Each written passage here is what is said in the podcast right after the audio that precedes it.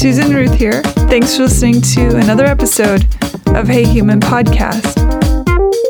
This is episode 183, and I recorded it here in Los Angeles. I sat down with Emmy award winning writer Russ Woody.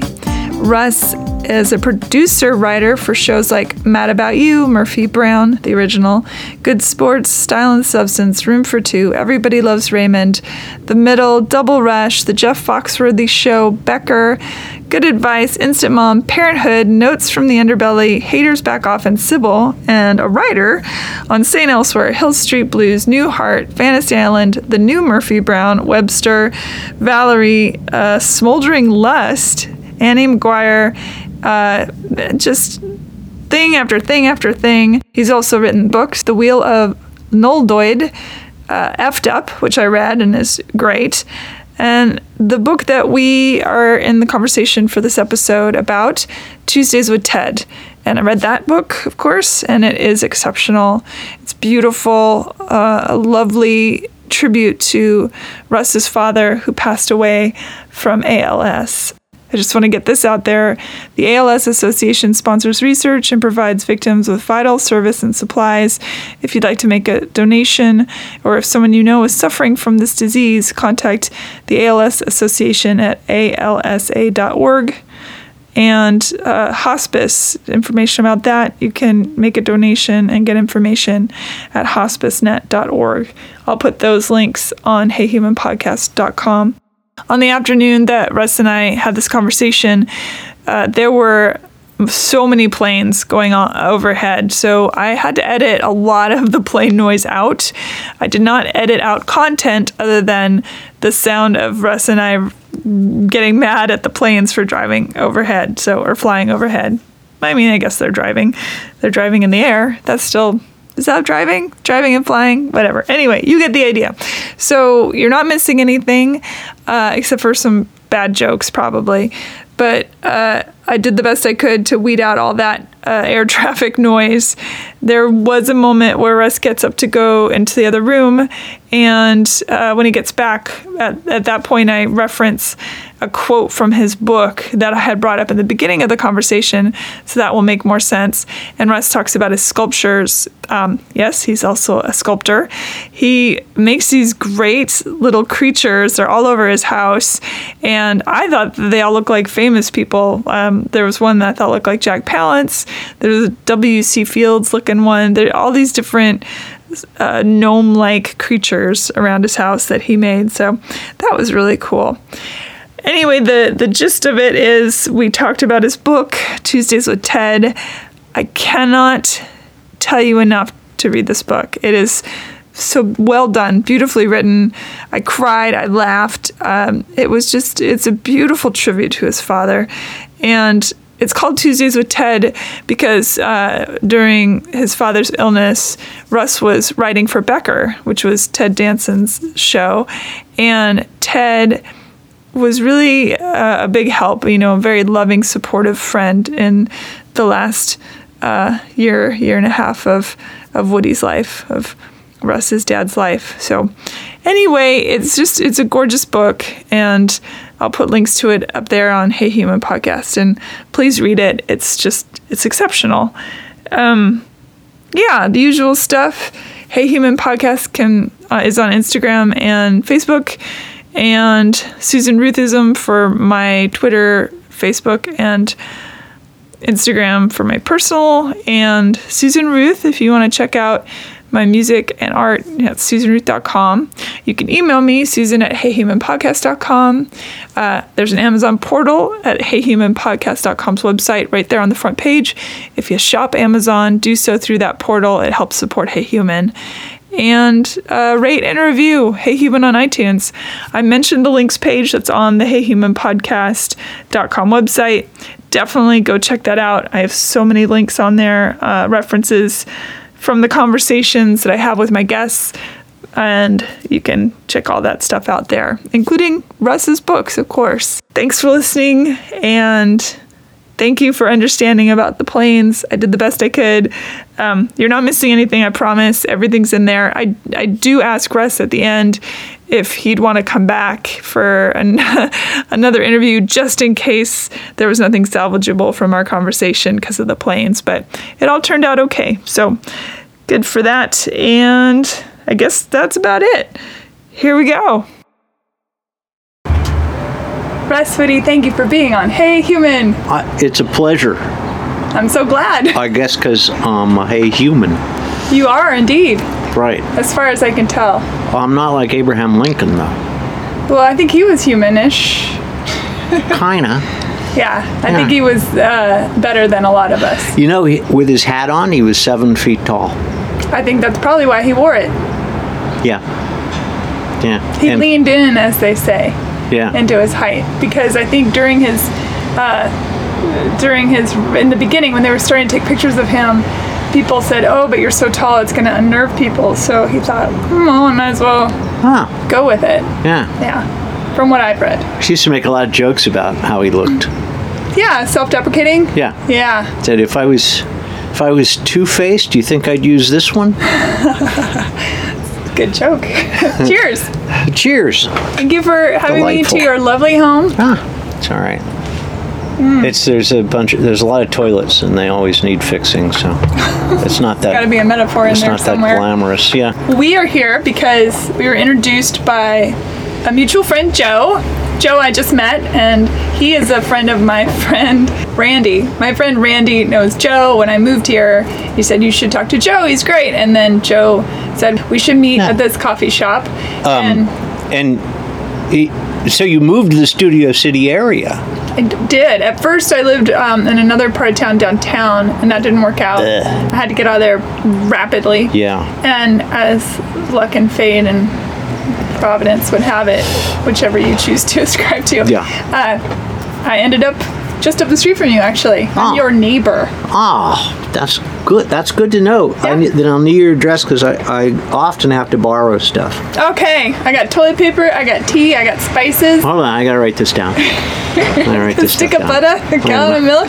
I, I have a list of all- what all my neighbors have. Oh, it's so good. that- yeah, I when I run out, When the apocalypse comes, I never have to go to the grocery store. It's the best. Know what's up? You could probably zip line from house to house around here and do That's a, a bad one of those idea. basket systems, maybe. Yeah, yeah. I'll.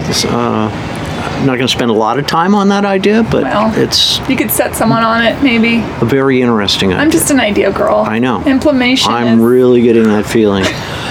Uh, um, so and we I- met. Yes, through Yeah. Joe. Yeah. Through and Joe. Kind of in the street, which was fine. I mean, kind of in the sh- coffee shop, but mostly in the street. Yeah, Yeah. sidewalkish. Yeah. Yeah, and you said, I wrote this book. And I said, I like books. And it kind of went from there. And then you read it in a day and a, Day and a half, and. I'm like, um, a, a friend It's of mine uh, wrote a novel that he's ab- about to go out with. I mean, he hasn't To hasn't launch? published it yet or anything, but read a novel and it's brilliant. It's but it's like about the same length as my book, and uh, it's been um, a, two weeks now. I've been tr- I like read four or five pages at night and I fall asleep. Fall asleep. Yeah. I, uh, I had to read sitting up or I'll get sleepy, Okay. for sure. All right. That's I'll try that, but Yeah, boost up the pillows and all right. I might fall off It the was side a- of the bed. You wrote a great book, Tuesdays with Ted. Let's plug it now. In fact, Here, I'm holding up a picture of the book now. well, I have the book with me. Oh. Ta-da! Oh, all right. I thought you got it digitally. No, I bought it on Amazon, Wow. like a goddamn American. You're incredible. it's really good. I Thank really, you. I cried a few times. I tried not to cry. Oh, when I saw the title, Tuesdays with Ted, I thought, oh, that's weird. That's kind of like Tuesdays with Morrie. Yeah. come to find out that that was intentional. That's, Yeah. uh, that should make sense. Well, let's start to go backwards a little bit. Uh, are you from California? Yes, Northern Oh, okay. California. Yeah, beautiful out there. Some yes, it is actually. Yeah, Yeah. I like it. Oh, I really missed it a lot when I first moved here. I Where'd you love move it. here from? Here. I love, love, love LA. Um, I, by way of, I'm from Seattle. We traveled around a lot when I was a Jesus, kid. Seattle, that's beautiful. Yeah, and then I spent the last 13 years in Nashville songwriting, Oh yeah. and Right. uh, then I moved here. Wow. I, yeah. I mean, I don't even like you that much, but I'm trying to be nice because I really think you're going to be successful. Well, thank you. Yeah. you can ride on my coattails. Yeah. Also, I figure, you know, what brought you here to Southern California? Was it riding? yeah, yeah, yeah. Uh, I just uh, I spent a couple years after college as a bartender up in Chico, California, and uh, and then uh, a friend and I moved down here in order to uh, get into the writing world. Of television specifically, or just I mean, those days I had vainglorious ideas of becoming the next uh, screenwriter of the next thing, like uh, everybody does when they first move here. And then um, we, uh, my friend and I, we got a job with a. I bartended here for a while, and then we got a job uh, on a show called Soap as production assistants. Do you know that show? It's a classic. I've watched a lot of it on the internet Yeah. Mm-hmm, Yeah. because I just all the actors in that show are amazing. Billy Yeah, Crystal got Billy his start. Crystal. Yeah. A, a woman came up to Chico when we were students there, and and she was one of the producers of Soap, and she said. You know, if you come down to LA, uh, look me up. She said that to the class, but I don't think she thought anybody would actually look her up. And so we looked her up, and she said, Well, look, we don't have anything, but we're thinking about starting this show called Benson and uh, one other show, It's a Living or something like that. And so uh, a number of months later, when they started doing that, they we got jobs as production assistants. On Benson or on Soap? Benson, Okay. Benson, Benson, which was the spin-off to Soap. Yes. Robert Guillaume. very good. Mm-hmm. That's great. He died too, didn't he? Yeah. A lot of people die. Smokers probably. Probably. That's like got to be the of them are answer. Did you feel prepared to start right in on a show? I mean, that was what you wanted, but you know, sometimes Oh. when you get in there, you're like, what have I done? No, you, you know, it's like anything else. You learn, you fumble your way through what you're doing, and you make mistakes. And you, I mean, that first job on Benson, I think I was one of the shitty. Can I swear? I think I was one of the fucking shittiest goddamn pissant uh, PAs that they ever had. Oh, you can't say PA. God, you'd like uh, my hands are tied here. I can't. Um, uh, so uh, then I the next season I went to uh, I was a production assistant on Bosom Buddies. A classic. It's a classic. And I have the outtakes here somewhere, and it may be the only existing copy in the world. Except I can't find it. But um, it was so funny. But Hildy- that's a show I really enjoyed. Hildy and let's see if I can remember. Buff, Buffy and Hildy. Yeah. Fuck, I, I the, can't believe that's the women. Yeah. And the boys were. Kip and Henry. Do you know why I remember that? That's because, great. Uh, a girl that I knew named her fish Kip and Henry, uh, Henry, and that's how I just remembered That's that. Sad, yeah. That's. Um, They're dead. I should have named my kids that. Kip and Henry. Yeah. Well, I named one Wait, of them? Henry. Henry, yeah. Oh, that's right. Stick No. with me. I'll remember. I, I know. I'm gonna have you on speed dial. Where did I live after Oakland? Hold on, I gotta, I gotta call Susan. Um, no, the uh, I ran into him years later. He didn't remember me, um, but I was with Henry, and we were at Cirque du Soleil or something. And I so I took Henry up to him, and Henry was little at the time, but I said. Um, Tom, and I told him I was a PA, and I said, "This is my son Henry." And he shook Henry's hand, and he was very nice to Henry. And then a few days later, I sent him a note and said, um, because as I walked away, I said, do you, do you know, Tom Hanks is a movie star. Do you know what a movie star is? He says, uh, "It's somebody who's, on the movies." And I said, "Yeah." I said, "But this is like a big person in the movies." He says, "Oh, like Dumbo." So I sent Tom a note explaining that, and he and he wrote back very nicely, and he said, "You, you had to name him Henry, huh? Not Kip." That's funny. Classic. That is good. Um, He was a very nice guy, though. I mean, just remembering from from when I was a PA. You know, it's interesting.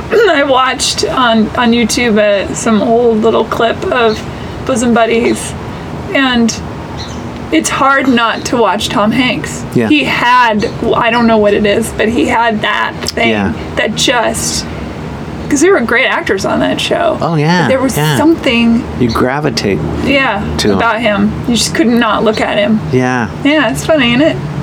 I we, as a production assistant, I would I got invited to the poker games on Saturday with the producers, and everybody's my age anyway. So Tom and Peter, I think, are both my age. So, uh, but I, you know, I'm sitting there playing poker with Tom Hanks and Scolari and and a bunch of the other um, producers, and so Yeah, it's cool, Yeah. so cool. so much about i mean anything i suppose any business but is the relationships that are developed outside of the thing Yeah. because the thing gets in the way so much Well, except for writers, because we're stuck in the same room for 8, 10, 12 hours a day. And there's a lot of uh, technic. I'm getting technical now. There's a lot of jerking off in there. There's no. It's not straight. but that's how you get to the ideas Yes. Yeah. you have to go through all the gobbledygook to get to the other side that's true in songwriting Yeah. you know you get together and you just start talking and then it goes into the wild and woolly Yeah. and then it comes back the other side and one person there may be one word that just sets off the Yeah. dendrites and makes you crazy and Yeah. you have to get that Savoy truffle. and Mm. love it. Um, yeah, Yeah. Coming through the bathroom window. I would imagine that would be so exciting. Ah, yeah. I know it is for songwriting, and I can't imagine that television well, writing. uh, is there's a story in there about how the story we came up with a story about my dad. Yeah. Which uh, for your listeners basically we started joking around about my dad who had to use a, uh machine to help him talk and he was a nice guy but one of the writers came in and he made a joke that my he saw my dad out by the guard's gate and uh, the guard wouldn't let him in so he was just tearing the guard an asshole with his machine. And we could all imitate his machine because that's which in the writers room you can imitate all the actors and all that sort of stuff. So you get I can't even do it anymore, but you know, and, and it was Matt Weiner, if I'm remembering it correctly, the guy who did Mad Men and stuff like that. But he goes, so your dad's out there, and he typed something in his machine, and he pushed a button, and he said, "Open the fucking gate, or I'll rip your head off and shit down your neck." And we all started cracking up and making jokes of the most vile things my dad could be saying, Which is his hilarious because your dad is like the sweetest from what I He's can a very nice guy. and that's how the story came around. It's a story about basically you figure, you know, a really sweet guy gets a machine from Dr. Becker, and then as soon as he can speak for himself, he becomes an asshole. And so, I, and I, I had to, you know, after we broke the story, bro- breaking a story is is getting it all structured and stuff. And uh, um, after we broke it, I, I would always stop by my dad's house uh, after work, and so I said I got to clear this with my dad first because it's about an old guy with white hair, and he has ALS, and he has a machine, and it's kind of obvious who he is. So I told my dad, I said, you know, it's about an old guy, and he is nice, and then he gets a machine, and he's an asshole. And my dad just cracked up and gave me a thumbs up. I found that so I want to I do want to talk about you a little bit before we get into the book and I wanted to because I want people to read the book and in that uh, comes the issue of not wanting to talk too much detail but in order to get the ideas across. So definitely I, I, I do want to get there but reading this uh, first of all my dad is one of my best friends. I Ah. love him so much and he's you know not a spring chicken. That that emotional connection really got to me. And then i have issues with my you know my childhood growing up. With my mom i saw very a lot of similarities between your mother and Is my right? mother. Hmm and and their relationship. And so there was all that you really can put yourself in it. I could. You being the royal you. I have a number, a lot of friends You definitely who, could since it was you. Yeah, I related to a lot of it. Um, no, I, I have a number of people who've said to me, you know, they either had one parent who was, you know, they they got they were close to, and the other parent who was not, mother, father, whatever. But it's usually the opposite sex parent that you get along with best Is that right? Yeah. Yeah, I think so. I think so. Otherwise, kids would never leave the house, I suppose.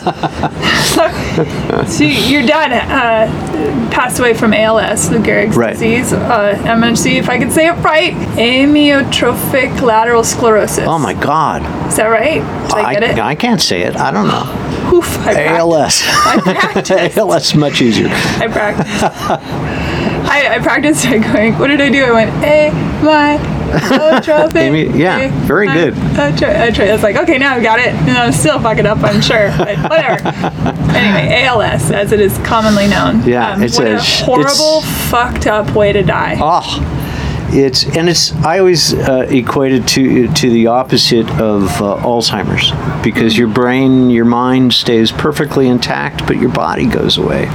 Stephen Hawking, for example, a mind He would live forever with that. He Well, lived like 25 years. good to be rich when you're sick. I ge- It helps a lot. It helps with care and stuff. But his body deteriorated, I guess, around. I think he had a breathing tube, He did. too. He did. yeah, because that that's have- the difference. Yeah. Okay. And your dad didn't want to go into that, or No, he said no because, and I get it. Um, if you have a breathing tube, then the way you die from ALS is the muscle, which, by the way, is how they explained it to my dad at UCLA. That was a lovely nurse. Ratched was it? Might have been. Might have been. I didn't check her name badge, but that would have been. Um, the way you die from uh, ALS is that the, um, the ALS affects the motor neurons between the muscle groups and the spinal column, and when it finally affects the muscles around the lungs, you slowly suffocate to death. Which is what they told my dad. And I'm staring at him. It almost sounds funny, but I'm staring at him like, are you, you you fuck you really fucking have to say that to him seriously really because i can send him out of the room you can say whatever you want to me but you Yeah. there's a hilarious chapter about That. ucla in there Yeah. that surprised me. I yeah me too I was shocked at the level of um, or lack of level of compassion on that one. and yeah, Yeah. i think i called it n- nincompooperi There was a line that you said in the book that I, I resonated with so much, and it was um, I'm gonna not quote it exactly, obviously, but it's something to the of of um, all the shit that we get thrown at us, Yeah. and we do all the things we can to to yeah work you it think out. you're doing the right thing and we all end up in the same place, obviously, anyway. But yeah you know, I mean, and they don't know what causes it yet, no and they don't know how to stop it. yeah Which, how do you wrap your head around that? And in the book, you talk about yeah friends of yours who were younger that experienced it. yeah not friends but people we people met knew, when we yeah. There was a woman that a young a woman that died at a. I don't want to give the book away, but um, that's right there's yeah, a lot of stuff in it so it's so good. I really Um, thank you enjoyed it, very and it. I mean, it's clear that you're a writer because of the I. What saved me because I, I would start to cry, and then you had this this levity that would bring me back out again, and it was wonderful and a Oh, thank bit. you. That was the hardest part for me was because when I said about doing, I start, you know, I started doing it because of my sons because they didn't understand what was going on. So I figured I'd write this. But the hardest part for me in the beginning was figuring out how to, you know, it's a story about a guy who gets a, a fatal disease and then he eventually dies. I mean, there's got to be something more uplifting to the story and more entertaining than just fading away. Death is easy, comedy is hard. Yes. That's really true, too. My uncle died uh, last year of cancer, a, a particular kind of cancer. It was a, a weird hybrid leukemia, and uh, it was it's something in the brain as well. Okay. And uh, that combination is a death sentence. Um, and for his sons, it was they, they I could tell there was a lot of anger, there was a lot of fear, and they had a lot of trouble. I think leaning into the their father dying. But for me, when I came to visit Uncle Gene, the guy was hugging on him and loving on him, and it's it's weird that I could lean into the dying part and take some of it away. And I feel that your dad was so lucky in that in this horrible moment he actually started living this gorgeous life. Ah, yeah. You know, there was so much love, and people go an entire lifetime and not experience what he yeah. was able to experience, for, even though it was so short and it sucks. And why couldn't he live to see, you know, your sons grow up and get married and things like that? yeah. But there is something too. I thought it was really beautiful to watch you all lean into his dying because so many people can't do that. Yeah. It's really it's a precious thing. it's it's a remarkable experience to and you know i said in there my brother didn't take part in it. He's nine years older than i and uh, i think i said in the afterward that i heard from him because he read the part about himself And didn't take it very well, I guess. didn't he's always been a drama queen. I queen cleaned that from so yeah he sent me a text and he basically said well i read more of your book and this is the last you'll ever hear from me something like that Well, I have a surprise for you. He's here now. Come on.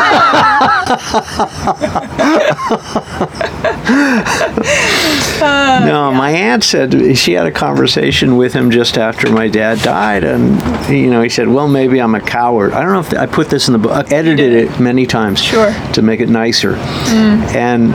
He, so he had this conversation with my aunt, who was with my dad for the last three months of his life, um, his sister, and uh, she said uh, that she talked to my brother Phil, and sa- and he said, uh, "Look, maybe I'm a coward, but I couldn't stand to see Dad that way."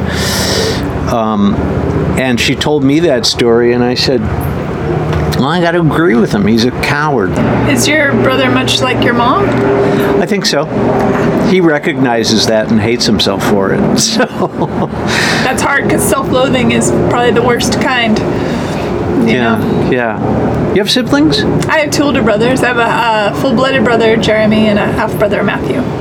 Are we okay with them? Uh, yeah, I mean, I didn't really grow up with Matt, so my knowledge of him came much later in life. Right. Um, as far as interaction and stuff, uh, he's funny and punny, and he had an, uh, a very severe drug problem growing up and uh, going into his 20s and things, and had a massive aneurysm that robbed him of his frontal lobe, uh, right frontal lobe, and um, his does that- his how does that personality got aces when he was in his coma. I said to my dad, "Who me?" Because he was.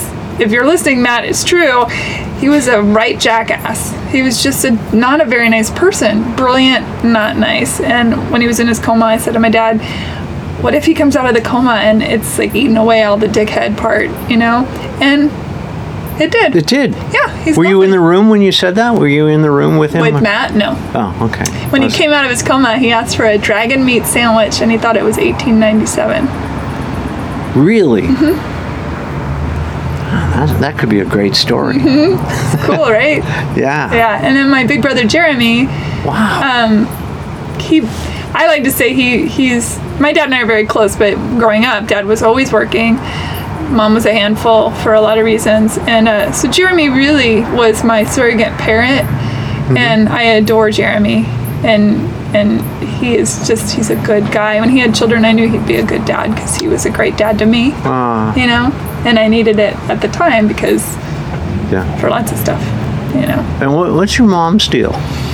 Uh, Or can we talk mental about that? We don't oh yeah, it's fine. She's um, borderline personality, uh, Mm. manic depressive. All right. Yeah, uh, she had troubles with alcohol throughout my childhood. She doesn't really. She doesn't. She drinks in social events ish now, but you know, as a as many people with depression do, she self medicated. You know. That's what I'm doing. Amen, brother.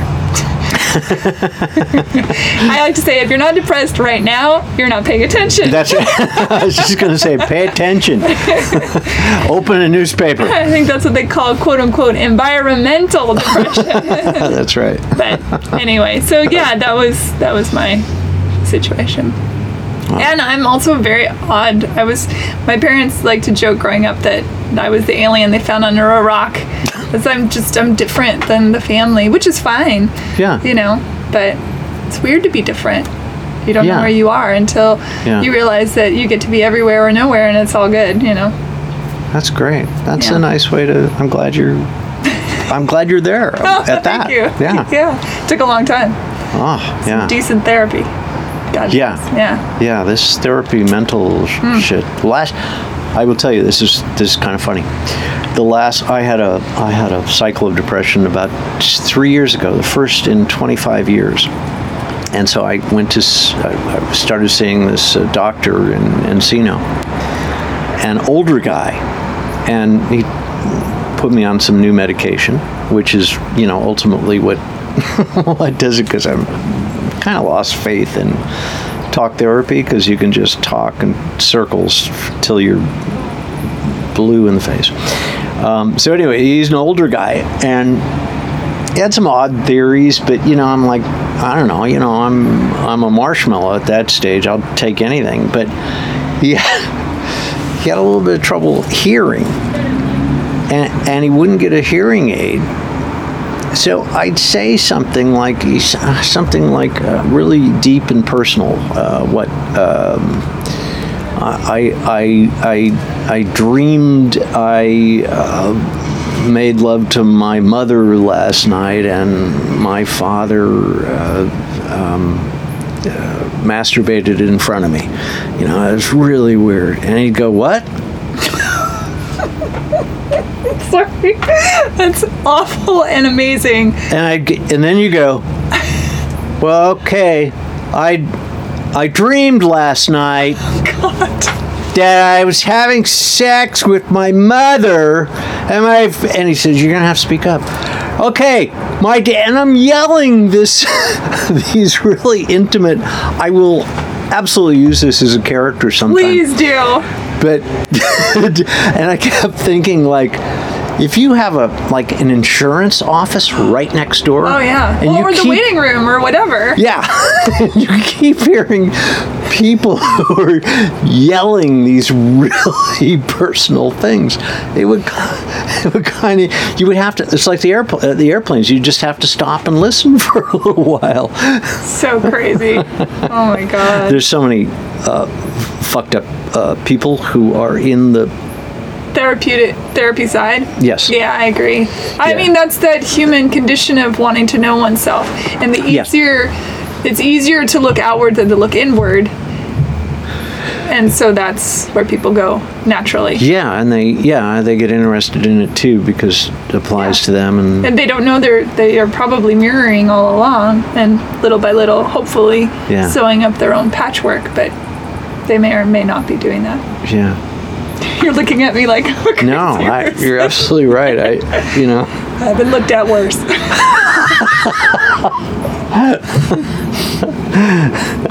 you have written for a multitude of television shows, um, and I'm sure people ask you about it all the time. I'm going to list the shows in the preamble so that I don't bore you with your own details. Oh. But I am curious. Um, of all the, the stories, lines you've written, all this stuff, is there a particular sketch or or scene that really pops up to the surface that's either love it or hate it? Well, I did write a no. It, That wasn't you. I have to pour my wine this way because it paces me, and that that's it for the evening. Oh, all right. Um, you don't have to do that. I've Never just filled seen it. in a hat with a straw before. That's good. I forgot where we started. Do you remember where we started? You said you like to Crazy? pace, and Yeah, yeah, I don't know. there was something before that, but it must not have been. What we were important. talking about before you started pacing. Uh, I asked you of your um, of the Oh, shows you've shows, written. shows, uh, things or- that I liked. Yes. I don't know. There's one. There was. I don't know. I don't know. There. Um. That's hard to say. I. Yeah, I imagine. I hate it when people ask me what my favorite song I've written is. It's an What is your impossible favorite question. song? It's an impossible question. I. Uh, seems like you could. Uh, I I like Birdie a lot. You should. Yeah, I like that song. That's Um, my favorite. Oh, thank you. I've listened to two. Ah, I appreciate it, and I do like. Lonely, I like too. I like Lonely because I think it. I think it tells a good story. You know, songwriting is miniature story writing, so Yeah, it's um, the three-minute movie is what we like to call it in the songwriting room. it's um, yeah. We were talking about this uh, earlier, and and it's fascinating to me. uh, I mean, I taught for a while at uh, USC and uh, writing, um, television writing, but I was talking to. Um, um, I love young, enthusiastic writers who just have that. They're the best in bed. Is that right? That's a that great idea. We will not get that rumor started. I'm just going to cut that part out. But I couldn't not say that. I gotta give that a try. Um, I gotta give that a try. I'm thinking about sleeping with younger writers. Um, all right, we're making a joke now about my old psychiatrist. And when I say old psychiatrist, uh, Songs. songs, stories, younger writers, and I love that. I love it when they're, you know, you just this pie-eyed. You know they're wrong because they're so pie-eyed, but I just love it. And so, you know, uh, I have, I guess you could say I mentor a little bit, and and I had a conversation today with one, and, and we were we were talking about the little right and left brain. You know that when you're creating, when you're coming up with something you just well, this happens when you're writing a joke or when you're coming up with a story is you let the i forget which side of the brain does what I think the right is the creative and the left is the uh, cognitive. yeah Or okay C side. yeah that side I, Mathematical. when you're in a writer's room you know the the uh, um, mood that it, you try to create is is that anything goes. That there's no in fact i worked with i worked for somebody who was my assistant many years before that. Um, and then my boss, which is, uh, you know, another thing I love about this business is it's like, you know, it's catch as catch can and everybody. But anyway, she, you know, she started every uh, every other session by saying, if if you if you don't pitch something stupid, you're not working you know and a lot of writers do this too they'll say well this may not work or this is a really stupid idea but and you pitch it out. And you know sometimes it gets a laugh sometimes it doesn't. Someone you know you go you realize nah it really is a stupid idea or maybe but that's what it is is you let anything go. You explore any avenue and it's so absolutely different from the um, mathematical the analytical mind. Yeah, and then once you have something yeah. or several, five or six absurd ideas, you go over to the other side of your brain and figure out which one is the most logical and which one works. And then you flip back the other way when you get to another stage. You know all this from, Well, I mean, it's very much like songwriting, but I think it's Yeah. fascinating. I, I've never written a television show, you know, and I do think that there's something to be said about trying to sneak past the sentinel, you know, because the sentinel's like, don't say that, you sound like an idiot, or don't say that, Mm-hmm. everyone else in the room's gonna, you know, is smarter than you, or whatever, Yeah, and you have to yeah. wait till the sentinel is, you know, pulling up his pants or something, and then go whoosh, get right past. yeah. It's a lot of getting out of your Well, ego's and way. what's what's hard for some in, in this day and age is kind of difficult, but in a writer's room, I think it's really important that anything goes. And Oh, you mean with the Me Too stuff? Well, sometimes with the Me Too stuff, because you know someone can tell a blowjob joke in the room, and it it's funny because it's a blowjob joke, and it's like everybody's dying. And then you go, somebody goes, well, wait a minute. What if it's not? uh, You know, you're talking about your characters now. You go, what if it's not a blowjob? What if this is a first kiss? And you apply the same story structure to the first kiss and the same tensions and you have the beginning possibly of a story and some of the stuff that just absolutely cracks people up in a in a writer's room and if you've ever seen um, the the aristocrats Yeah, it's great. that's what comedy writers find funny is Right. the stuff that goes way, over past- way, past over the line. Yeah, and I do. It's it's tricky, you know. There's not a lot of room for being precious when you're just trying to get ideas out. I mean, I've sat in songwriting rooms we can get filthy, yeah you know, and it's fun and it's funny, and but not everybody is down for that conversation. And my suggestion. And I think that sometimes when people, when I go to a comedy show, I love stand up comedy. When I go to a comedy show and there's that one person in the audience with their arms crossed and their ah, face yeah. bunched up and they're pissed because the comic has brought up something Personal to them. or whatever, Yeah. or just an observation. My, I, all I can think of ever is like, why would you go to a comedy show if you Yeah. know, especially for comics that aren't that run blue? It's just like, don't, why would you subject yourself to that? If Yeah. you are, I'm a celiac, so I'm not gonna go to the dinner table and eat all the dinner rolls. That would be stupid. I, so this whole thing about uh, people love to be angry anymore, and again, Yeah. I've said this a million times on the show is I truly believe that people are so angry because as you're, if you're angry, you're loud, and if you're loud, you don't get to hear your own thoughts. yeah, I, you know what? I was just going to say that. yeah. I've never thought that before, Yeah, but I was just going to say that from what you said. Quiet, and you hear what So you, you as soon as you start yelling about yourself, you forget about your own insecurities. And you don't have to ever look inward. You know, the whole dagger out thing, that old story about, oh, if you're pointing the finger, you've got three fingers pointing Oh, back yeah. at you. But it's the same idea. yeah. I uh, yeah, I It's the same as in my lovers, they come together in the beginning of a relationship. And they love, oh, I love it. His nose whistles a little bit when he eats. It's the best. It's so cute. And then it flash forward five years later, and they're plotting the murder of Yeah. the person. Do you need to whistles. eat like that? Exactly. The thing that we adore and love in a person in the beginning that is so novel and, and whatever and cute is the thing we loathe at the end because we're mirroring. So if I'm getting pissed at somebody for something they're saying or doing or whatever, and this is a gross generalization, but it's getting the point across, then it's likely something that's in Yeah. me, yeah. you know?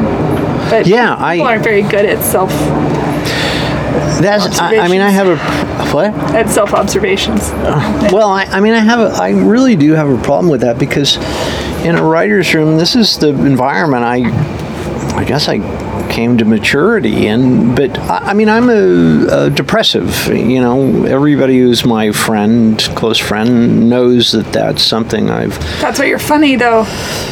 Well, yeah, I, I'm not being. I mean, I'm, I- I'm no, not being I- flippant. I'm being serious. I, I think that people with It's very common among well artists, yes, and it's very common among uh, especially stand-ups, but comedy people. But um, uh, in a, agrees. Siri just Who turned on- does? Siri. she just turned I on. didn't really. She did. I didn't say anything. She just went Just- beep beep. don't get me started. Uh, in the writers' room, um, no, it, it's an environment where. Um, you know, uh, uh, uh, black guys, uh, lesbians, gays, um, women, men, um, everybody who's anything that when you're sitting in a writer's room, everybody makes fun of everybody. And that's just the nature of it. So you have to really be careful when you leave the writer's room. I'll tell you one that's great. A friend of mine, Mike Langworthy, one of the funniest, most brilliant guys I know. Um, he was a um, he was a lawyer for ten years. Decided screw it. He became a stand-up comic. He's in the book. Yeah. Oh, yeah. So I told you in the book about his joke. He says to me, "We're." Uh, somebody asked me about the book I was writing, and and he knew that my dad could no longer speak, and so I said, "Yeah, I was just going. You know, it's just kind of, um, you know, telling a little the stories that happened in the year and a half my dad was around me." And Mike says, as we're walking to the stage one day, he says, Well, so what's the last chapter? Just gurgling? Oh Jesus! And I, you know, I thought it was the funniest thing because there's something about a joke like that ju- that just reaches pops the over the. What's that? It pops the bu- the balloon. It pops the balloon, yes. And and it says, I know that you know that I love you or care about you or that I, you know that Mm-hmm. here's this joke. yeah. He also said, this was, he has very dark, uh, he gets in a lot of trouble. Like Jeselnik humor. yeah. Anthony, I love Anthony Jeselnik. so dark. Yeah, he, uh, what was it? Um, Oh, my cat had just disappeared, and uh, I think that coyotes had gotten him, living up in the canyon over there, and and um, and everybody knew this was on Cybill, and everybody knew that Russ was just walking around like numb, like just a zombie, and and. so we're sitting around one day, and Mike comes in and he says, "Oh yeah," I said, "I, said, I just drove over the canyon, and I could have sworn I heard coyotes belching." and I like, I just like as soon as I understood, as soon as I got it, I'm like, it was like the first time all day that I just started laughing. Everybody else is like frozen, waiting to see what I'm going to do. And I don't know, people equate humor with disdain. And it's not. It's not. It's a way to cope. If you if we didn't have humor, we'd fall off the fucking planet, you know? And we need it so much nowadays. And you know. Yeah. I agree. This is what my friend's book is about. That Humor? Or no, darkness? it's about. it's like it's uh, 1984. The book starts in 2016, and you follow it through to 2035, and it's about how he do, he never names he never uses the word Trump, but he talks about the great leader, and the the election of 2020 is called off because they doubt the veracity of the voting machines, and it is postponed for two years, and then all these other things are implemented, and you just follow this family through this this 1984 experience. Yeah. I, I'm going to suggest he call it 2084 Oh, that's a good idea. and do it as an old man's memory. that's a great idea. I don't know. But it's a brilliant book, and he's a, just an absolutely brilliant What's his name? writer. Rick Dresser. he is uh, a playwright. What what plays might I have? Uh, he had one that was made into two that were made, made into a movie. Uh, Below the the, same Belt. movie? Oh. No, different movies.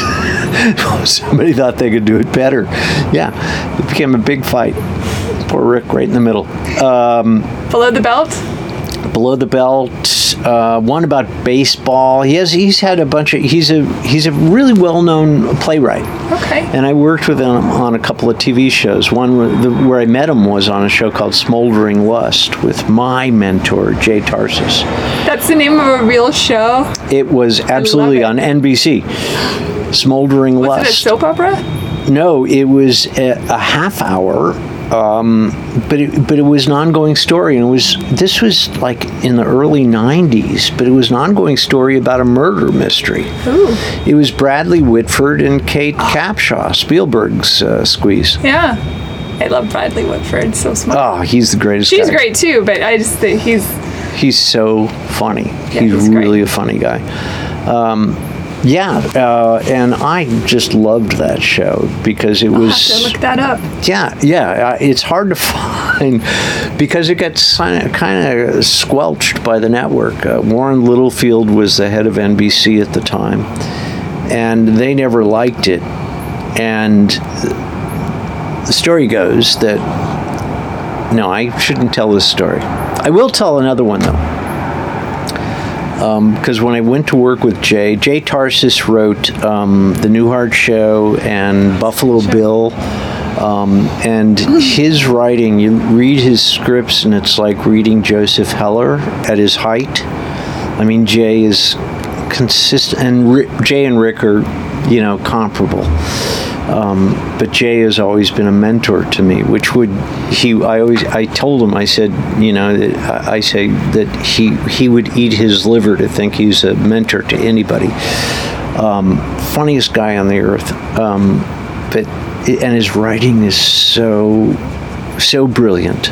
But he, uh, when I came to work with him at um, Smoldering Lust, I worked with him first on Slap Maxwell, which was probably my fa- most favorite show to work on with Dabney Coleman and um, nobody else really of, of note. Um, Megan Gallagher, I don't think I know who that is. wonderful. Yeah, a lot of people who really deserve to do better than they than they did. Um, but th- when I first w- went to work for him, uh, She's on this probably show- never heard of me either, so it's okay. I'll check. I don't know. I don't know. Don't sell yourself short. Uh, so uh, uh, no, I and I said his daughter, Jay Tarses's daughter, became a network executive. When I first went to work on Smoldering Lust, um, uh, which was uh, such, a, such a funny show. Um, but uh, I asked Jay because he had just done a, uh show. Uh, I think I think it was one of the other networks called Baltimore, and his daughter became a network executive, uh, one of the top, Jamie Tarses. And I think if at birth Jay had a choice between choosing which direction his offspring would go, like a network executive or an official with the Nazi SS, and he- Jay's Jewish, so he'd have trouble Oh, deciding. dear. Sophie's choice. That's brilliant. um, um, so his his you too. The dog is scratching her. So at least she's not licking herself, which I got to. You know, when we got company, I go, Georgie, Don't be please. jealous. It's just well. Okay, there's a few ways to go with that, and I'm not gonna. Um, uh, so no, I said, so Jay, Baltimore, what happened with Baltimore? And Jay said, well, the official word from the network was, it's not your best work, Dad. Oh my god! wow, He, uh, that's cold. his whole life is so funny. Baby, Is she? she's licking. I- My dog is is now licking Susan's head. that's right. So, which I was doing earlier, but uh, you know, I was like getting tired. Mm-hmm. Yeah. Well, I mean, to be fair, you just met me. First the butt sniff. Uh, then that's- the, I mean, it's protocol. It's awkward now, and with the Me Too, the whole Me Too thing, the It's butt true. sniff thing is just. off the table. it's tough. Mm-hmm. It's tough on us old guys who are used to norms. And I feel bad because I expressed my anal glands on your chair. I'm so sorry. Oh my God, you really could. You really could be in a writer's room. I would love that. Absolutely. So yeah, so um, oh god, the stories about Jay Tarses are endless, but they're so funny. Oh my god, one he he's always he's always been. Um, when when we had to take meetings at NBC, we'd go to this. It was me and him. It was before Rick Dresser ended up on the show and we would go to this huge mahogany, I don't know, marble office at NBC, and it's huge with the huge things and the table with the, and it's huge and it's Warren Littlefield and and Jay just he's a perfect example of the opposite of a Hollywood. He's 80 now, which kills me, but he's a perfect example because he what he does in his life is he shits on the people above him and he sucks up and treats with respect the people below him. The absolute opposite of how it's done in this town. And I've seen, and I went to meetings with him, and we would go into this meeting with the network execs and Warren Littlefield and all these execs in their suits and their things and stuff. And Jay would walk and he'd kick off his shoes and he'd sit on the floor and he'd be chewing gum. And he, somebody would say something like, uh, we, we don't understand why this character is doing this or that. And Jay would say, Well, that's who they are. That's what they do. I mean, do you have a better fucking idea? Because that doesn't make any sense to me. Why why do we have to question all this? And I started saying, what Jay means to say is, we'll certainly consider your idea. and I started getting laughs with that. But and then I saw him many times, but he was always so kind to everybody who worked for him. He'd walk. I remember one time we were in a meeting. In the middle of the meeting, he heard that one of the production assistants had never eaten a tomato. And we went a little further in the meeting, and he goes, well, hold on, this, why? And then he asked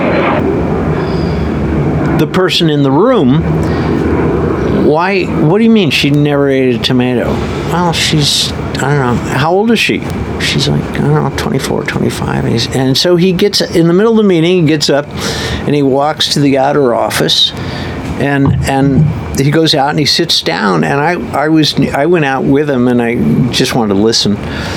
And he sat down there for, for like 30 or 40 minutes just questioning her, like, really? Why why have you never eaten a tomato? And she said i don't know. I just never wanted to. I never had any interest. And he said but you, what about holidays? You, does your family do they make and he just went through this list of questions. And i can't do it justice but it's the funniest line of questioning you would have ever heard in your life one other quick one, and then I'll get off the subject. But he, um, so Jay's wife is is just the sweetest person in the world. She works for the Red Cross, and she was having a party at the house one night. And these are legendary stories in Hollywood about Jay Tarses because he's famous among comedy writers. Um, but there, she's having this party, and the Red Cross people, and I don't know, Jay always feels uncomfortable around these people, and so they're having the party. The party's in, in full in full swing, and and Rachel realizes Jay is nowhere to be found, and she says to her other daughter, um, "Is Jay here?" And she and she says, "Well, is." his uh, car is in the driveway. I don't know. And so she looks, her daughter looks through the house, can't find him. And she comes back and says, I, I can't, he's not here. And Rachel says, Oh, all right. So she goes looking and she goes into their bedroom and she opens up the closet door. And Jay is. is in the closet with a flashlight sitting on a box sorting out his baseball cards. and, you know, he was in his mid 60s at the time, and you go, oh my God, I love this That's guy. That's so quirky. I love it. I love this guy, yeah. Humans are characters. Yeah, yeah. That is, I think, one of the greatest uh, losses that humans have is that they, you know, they're spending so much time on their phones that they're missing all this crazy shit going on around them. Yeah, The people watching is Yeah. extraordinary. I agree. And I agree. the tiniest little moments happen. And if you're looking down on your phone, and I know phones are useful, of course, I'm not Yeah. saying that they're not, but there's so much going on. I've seen so many misconnections walking on the street and watching people walk by, and I think to myself, what if, what if that was the moment? Yeah. And they missed it. yeah. And then I think, do they go home and the rest of the day they have a, a weird aching that they can't quite put their finger on? And it's because Oh, that's, yeah. they cross the path of, it gives me the shivers. They, they cross the path of the person. And See, you you should write a story like that. I, I write lots of stuff. I, I mean, I, Oh, you do? oh yeah, yeah, I write stuff down all the time. I thought you just wrote songs. no, I, I have piles of ideas Jesus God, what what the hell is is like, with you? So, so weirdo. you, Alien. you write, produce, sing, and do songs. You do these podcasts. You do Paint- paintings that yeah, are abstract. beautiful. Thank you. And you must go to to the website and see these paintings. because-. All right, lab rat subjected to hopeless scenarios. That was the line that I was like, oh, that's such a good line. What is it? Lab rat subject, subjected to hopeless scenarios. That's in your book. Such a good line. Oh God. Oh yeah, I remember that part of it. Yeah, that was you. Here's his other. Uh, oh yeah, This is a sculpture's arm. he is saying. I see. He looked like he was probably saying "fuck you." I Yeah. can tell by the expression on his Jack Palance face. Yeah, yeah. Uh, Susan was uh, interestingly compared to this uh, creature to Jack Palance, and I see it now Yeah, that I never she? saw it before. Yeah, I see things and things a lot though. I, bet. take pictures of stuff, and I'm. That's why I'll do that a lot on my Instagram, and I say, "Doesn't this look like blah?" And then people say, "Oh, I see this or that." I love that. But yeah, SusanRuth.com is where my paintings can be. Some of my paintings can be found. Susan, Ruth.com. Su- are you related to Babe? No, Oh, oh I'm sorry. it's So okay. sorry. Sweet little pig though. Love the movie. Okay. My friend Rick Dresser wrote a stage play about Babe Ruth. Oh, really? Yeah, it's brilliant. Um, but uh, yeah, go to susanruth.com because those paintings are beautiful. Thank I'm serious. You. I really appreciate that. I'm serious. I have no reason to blow smoke up your ass. Not now. I've already come in the door. no, I know. We had that whole thing whole earlier, thing, yeah. so who cares about blowing smoke? What was the first show that you wrote for that was not as a PA but actual writer, where you first stepped into the writer's room? I think it was uh, Valerie. Okay. Valerie Do you remember that? No, Valerie uh, Harper. Harper. Oh, okay. She just passed away, Yes, she did. right? Yeah, Yeah. yeah. Uh, it was a. I. Uh, it was not a. I had no idea what I was doing. It was uh, not a good experience, and I was just going through a. Well, I was going through a depressive cycle, t- so I was like, you know, a vegetable, and and So they hit you hard. yeah, Yeah. yeah. Um, and un- unfor- for- unfortunately, they were really good friends of mine who were running the show. And when they finally came after 20 weeks and said, you know, this isn't working out, I was so relieved, you know, because I no longer, I didn't feel like I was letting my friends down anymore. And I was, I was able to kind of go home and re- recoup and mm. recover and stuff. But yeah, it was, it was hard. Do you think your mom suffered from depression? That was Yes. part of her. Okay. Yeah, and she, I, I- I guess the way that she, and I, I understand, I guess, that a lot of people react this way to depression with anger and outbursts and hostility. Um, it's never been, never been my case. I kind of wish it was because, uh, because I can't do anything except Shut down. yeah, just be a, a vegetable. Um, but uh, yeah, she she definitely did, and it was uh, um, so for in my situation is biological, and then the environment I grew up in with her certainly. When your mom got sick, and you, so it's such a bizarre. The truth is always stranger than fiction, of course.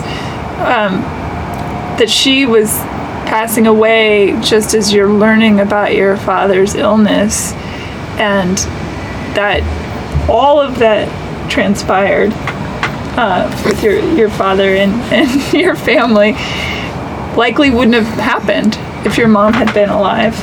I'm sorry, Yeah. my LSD is kicking in. Pardon me. Yeah, she's grabbing bugs now Yeah. and I and just saw a throwing them. mosquito. Those little fuckers love me, and I. Yeah, no, I, I, I, well, I hope, I really hope there are mosquitoes here now, um, because if not, oh, you can't have mosquitoes are big trouble for you. Is that right? With No, I just don't like. I don't like them. They Oh, bite me, and I don't enjoy that. That's probably offensive to a lot of the people out there. A lot of the support mosquitoes, listening. I have a yeah. small group of mosquitoes that listen. They write in diligently. They all they're all in Guam. All right. Anyway. You know, I think we got off track. I think we did a little bit. Anyway, so let's start over. With your mom's illness, and she that came on quickly, and then she was hospitalized. She, was I never long- really understood my mom's illness because I never, I never really wanted to get that close to it.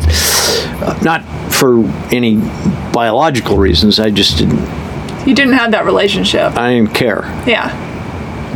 I'm sorry. That sounds so It's cruel. truth. It's not true. I mean, it's not true. It's true, and it's not untrue. All right. Um, You no, work I. out in the next lifetime.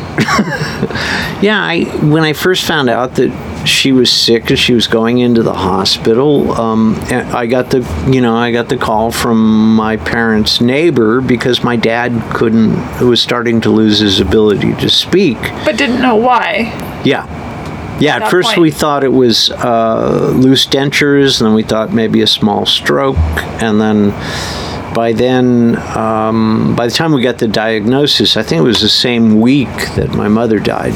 But she died unexpectedly. They, you know, it was a bleeding ulcer or something like that, and by the time when she died, I think it was three days after my dad was diagnosed, one way or the other. So she never even heard the diagnosis. No, no, she wouldn't have been able to deal with it, and I th- thank God, if that's the right thing to say, that she was never a part of it because she could not have dealt with it, and she would have been angry that I was stepping in.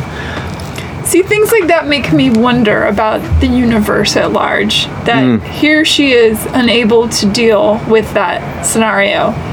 And so she leaves. You know that I never thought of it exactly in those terms, but that could very well be. And giving your father a beautiful way to spend the last year and a half of his life. A horrible. Well, now you're crediting her with generosity of spirit. Well, let's take her human self out of it and let's just say there's something larger at work. Who knows if there is or not? But if there were, that would be the time to do it. Right? All right. Well, you talk about. Are you on her side or mine? I'm not on anyone's side. All right. Okay. But you talk about um, there's a psychic that you talk to, oh yeah. and that your mother apologizes. yes. And I thought that was really interesting. It, I thought it was yeah fascinating. Fascinating. Um, Because what if this is all a bunch of bullshit? We're just acting out some bizarro video game, and I kind of think you that's know, when what we we're step doing. out of this mortal coil into the realm of the all things, then we get the joke finally. Yeah. Well, not finally. We Momentarily. get back and we understand it again, and then, And then we say, let's try that back." again. That was Yeah. I've had enough of a break. I'm back for. Uh, I'm going to come back for a little more misery. Yeah, definitely eating bread in my next life. Anyway, so so when you got the diagnosis with your dad from that lovely nurse, who, Hmm. the doctor, sorry, the, the doctor was the one that gave the diagnosis. The the nurse was the one that put Yeah. it in no one's. No, they were terms. both doctors. There was the Oh. one doctor, Graves. This was a guy who, who specializes in a terminal illness. You'd think. I mean, I had a, a The joke teacher. is not lost. What's that? The joke is not lost for sure.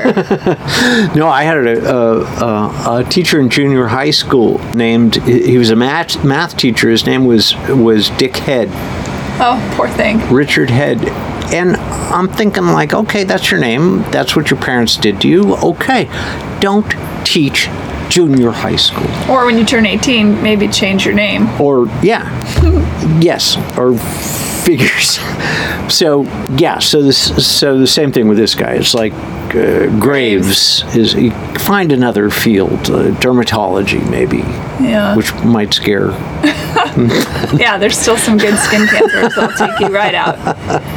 When your your dad, did, so he was of the generation that didn't talk about all the feeling things and all the stuff Yeah, things and all that, and yet so much love. At least you wrote him that way. So much love poured off of him, and the the fact that Ted Danson took to him so much, and yeah. everybody at Becker. I mean, when I was reading that whole thing about the photograph, I pff, I was a blower. so beautiful.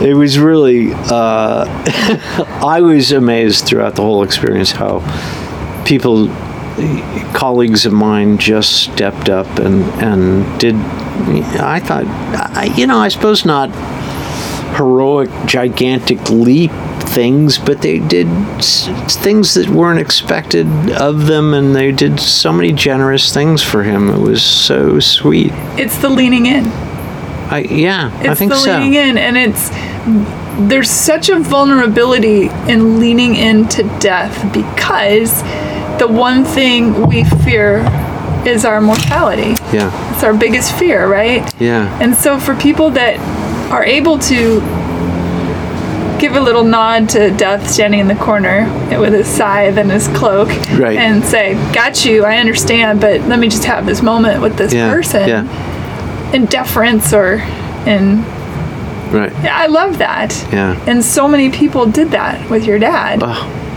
well and i and your kids. That Oh, was really God. fun. I, I, I, there's just so much going on as far as the meta conversation of you know these little kids, and then a, a man who's leaving the world, and they're just starting and learning, and he's teaching them all these things, and it's it's very active, but there's also so much going on underneath the surface. Yeah. What isn't being said, which of course is always the loudest conversation. Oh, that's Uh, gr- I, never heard that saying before. That's it. great. I think I just made it up, but I think you should patent that. That's good. I'm getting it- tattooed on my shoulder tomorrow. I'm gonna next time I have to speak somewhere, I'm gonna say I'll be your speechwriter. There you go. Someone I know said this. Uh, no, how can I just take credit myself? Most people do. Your brother's sister who adore, and I picture if my brother was diagnosed with a terminal disease, I would drop everything because I worship him. He's a great, Yeah. he's a great guy. And my father the same. And even my mother, I suppose, although we've had our situations, I remember when I was younger, um, there was a breast cancer scare, and there's a lot of un. With your mom? Mm-hmm, there's a lot of stuff that has not ever been dealt with. She's a tricky, tricky person, and uh, I remember hearing about the fact that she might have breast cancer and thinking, oh, what does that mean? And I was surprised how hard it hit me. And I think it's Really? yeah, and I think it was because of all the things unsaid. Yeah. We're so scared of each other. Really? I think so. Yeah. I get that. Mm-hmm. I get that. Yeah. That's interesting. I How did your This- father's death? How did that? Where Where are you with death because of your father passing away before your eyes? I was. It was not tremendous. This is gonna sound weird to say. It wasn't tremendously um, overwhelming to me. I finally sat down and cried on Ventura Boulevard.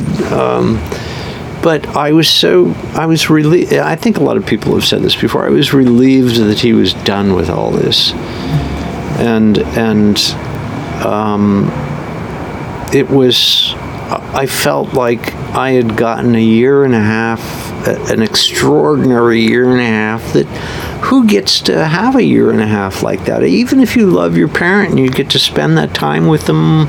I won't say get to, but you spend that time with them while they're dying we we did a television show about him and then we went to you know we go to this this black tie event at the muscular dystrophy thing where Ted Danson and the cast of this TV show and me and stand on a stage and tell him how much we love him across this sea of black ties and gowns and all this stuff. And who gets to do that? And i just felt like by the end i don't know there's nothing i could there's no more you could ever expect from an experience.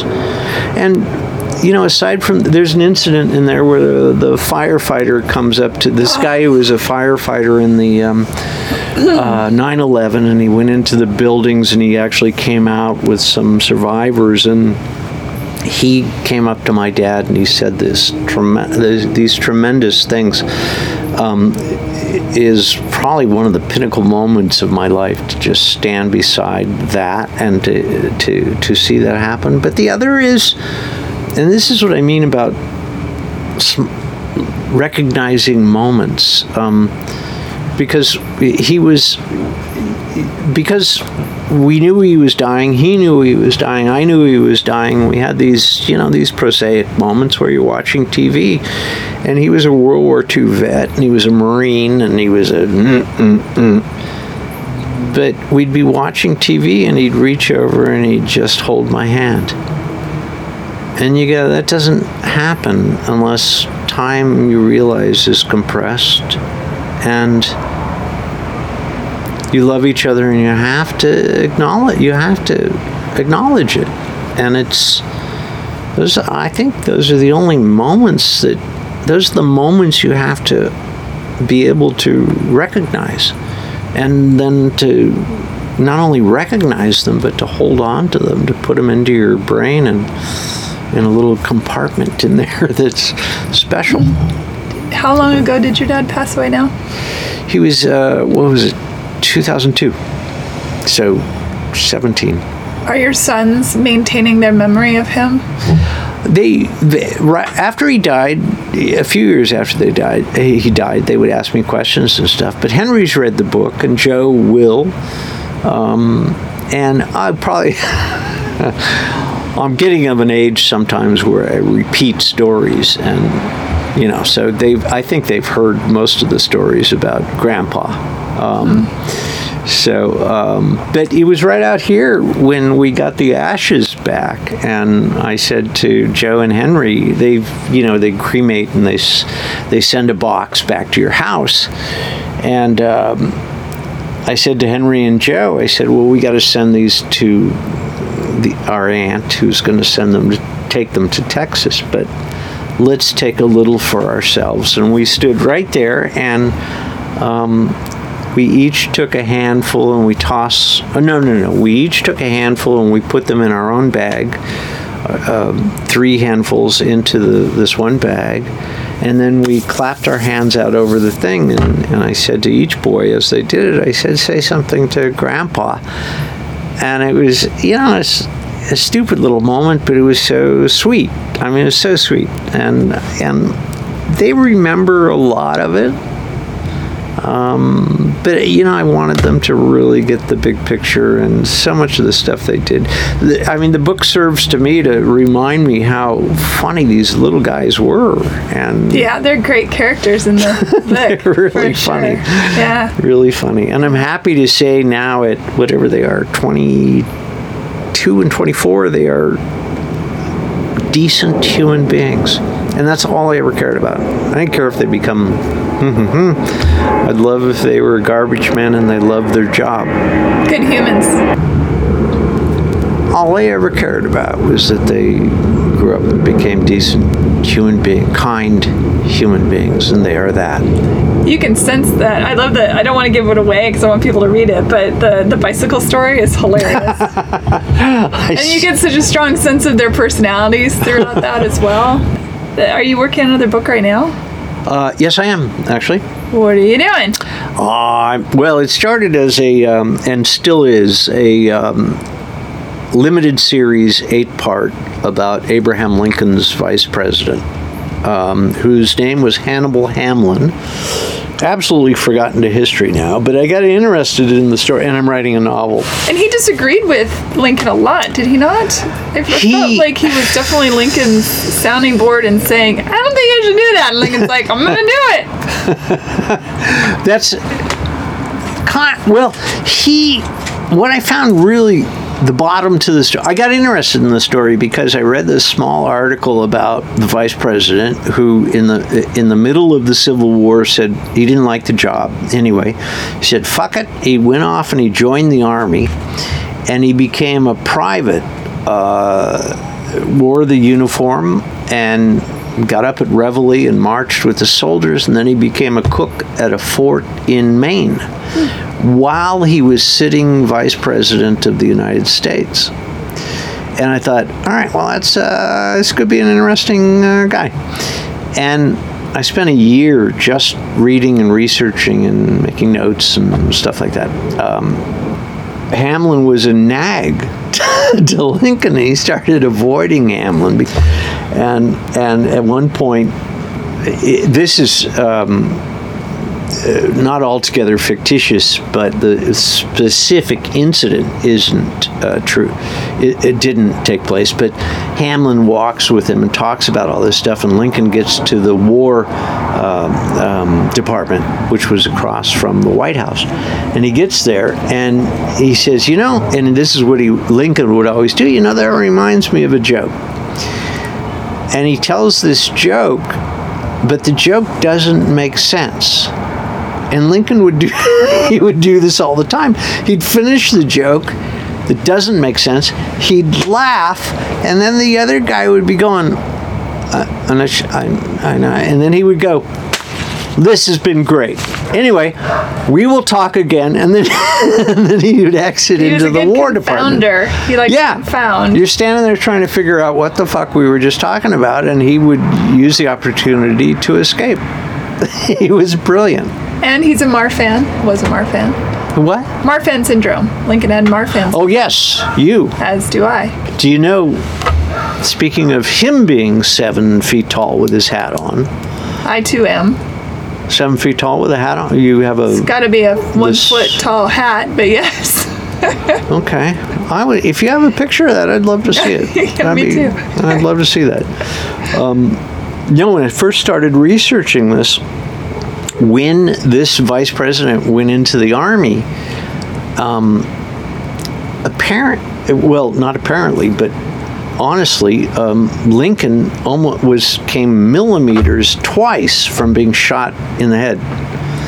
And it was astounding to me. And the Fort Stevens incident, do you know about that? I, I do know that there were a couple assassination attempts on his life before the final one, but this was uh, just a miss, a stray bullet you're referring to. That was a month later, where they shot him through the hat.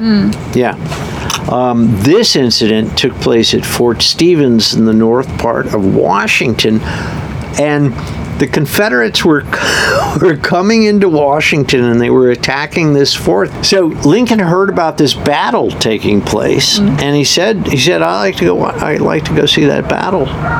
And his his own people were coming in to say, "We have a gunboat ready on the Potomac, and you know we need to have you and your family ready to go in case the Confederates come further into Washington D.C." And Lincoln said, "No, I am going to go watch that battle."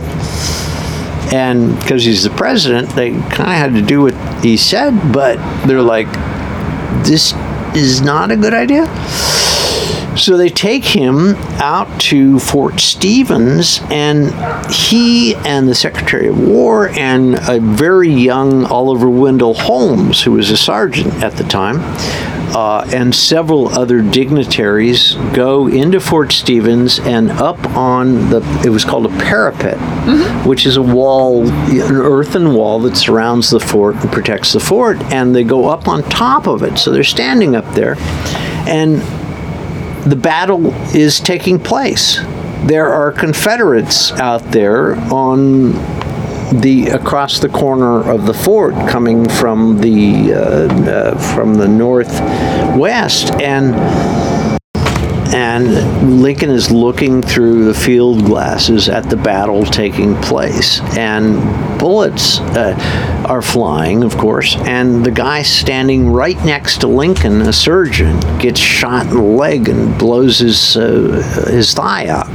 He he falls and he hits the top of the parapet. He falls down. Everybody scrambles for cover, except for except for Lincoln who's still who's still standing there with the field glasses in his eyes watching the battle and I don't know if this is true or not. I've read several accounts, like five accounts, and some yes, some no. But Oliver Wendell Holmes was said to say, "Get down, you damn fool." And Lincoln like looks and said something like, "I see you under you know how to address uh, the civilian something." So, he said something really funny, and and so he just, and then he went back to watching the battle, and then he told the general how to move the troops back. Meanwhile, they have people in these houses, sharpshooters. They didn't call them. Uh, Snipers. snipers then um, sharpshooters because that's the type of gun they used sharps guns um, but they're in these houses up along the ridge and they're they're looking through their field glasses and they're going this That looks like a president. he's seven feet tall he got that beard with the hat and god damn it uh, that might be uh, worth shooting Is that Daniel Day Lewis?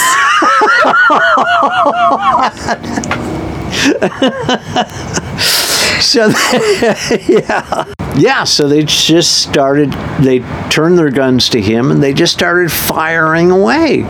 And so he's got bullets going past, and he some. There's a couple of theories. I don't know. I don't necessarily believe them, but thought that he was not doing well politically, and he just figured, oh well, if I get shot in the head, so what?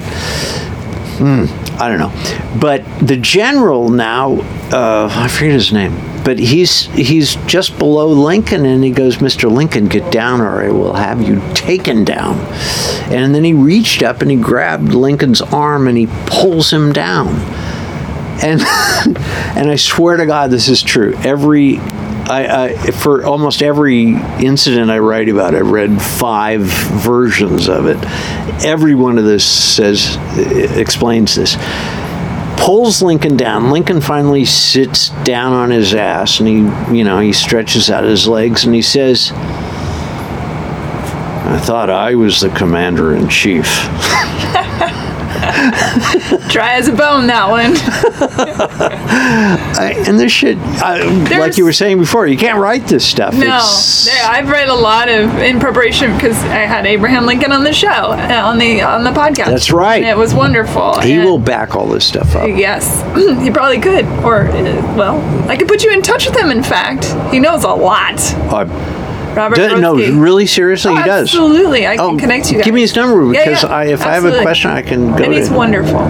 That's he's great. really a- a lovely I'm, man. I'm dying for somebody to actually give You'll have me. to listen to that episode. I think it would tickle okay. Yeah. great, great. Yeah, I feel. I feel it's it's been almost two hours. I feel like. How long were we supposed to go? Well, they generally go an hour, but the airplanes kept. No, it's the airplane's Okay, so fault. That probably so it's ate about ten hour. minutes. So I have a favor to ask. Okay. If I go home, because I know that I have more questions, but I, what I would like to do is go home and see what is salvageable and all of Oh, that. all No, no, it's okay. I'm and so then, sorry. We, okay. No, please, and then um, kind of hobble things together and and see where I am. And would you be willing to talk again? I'd love to. Okay, good. I Because I'm sure it will beget other questions, and I know that there are some uh, uh, questions just about you know the other side of your life, the writing side and stuff, the the television. Oh, I stuff love that I- stuff, yeah. yeah. So I just think that it would make for a a f- more full please. airplane, and we'll sit in your uh, in your um, movie Theater. theater realm. Yeah. Please don't tell anybody I said this, but I, I quite enjoy talking with you. Yay! Thank you. Yeah. I appreciate that. Thank you. No, I enjoy it too. It's really fun. You're a tremendous, you're, uh, uh, you're a tremendous you. interviewer person. Please spread the word. I will. Well, Thank you. No, we'll t- we should talk. Well, we're not on the air now, We right? are. I will. Well, I'll just for for now. Let's say uh, Russ Woody, please, uh, please be on the show again. Firstly, secondly, everyone listening, please, please go get yourself a copy of Tuesdays with Ted. It's really, it's a lovely book. There. Uh, it's it evokes so many emotions and it's wonderful. It'll make you hug the people you love that much tighter and who knows, maybe it'll throw a forgiveness bone up into the air, you know, like a wishbone. You pull, you'll see what happens. Thanks for listening, everybody. And Russ, thank you so much. Thank you. We will talk again. Yes? yes. Bye, everybody. Yay!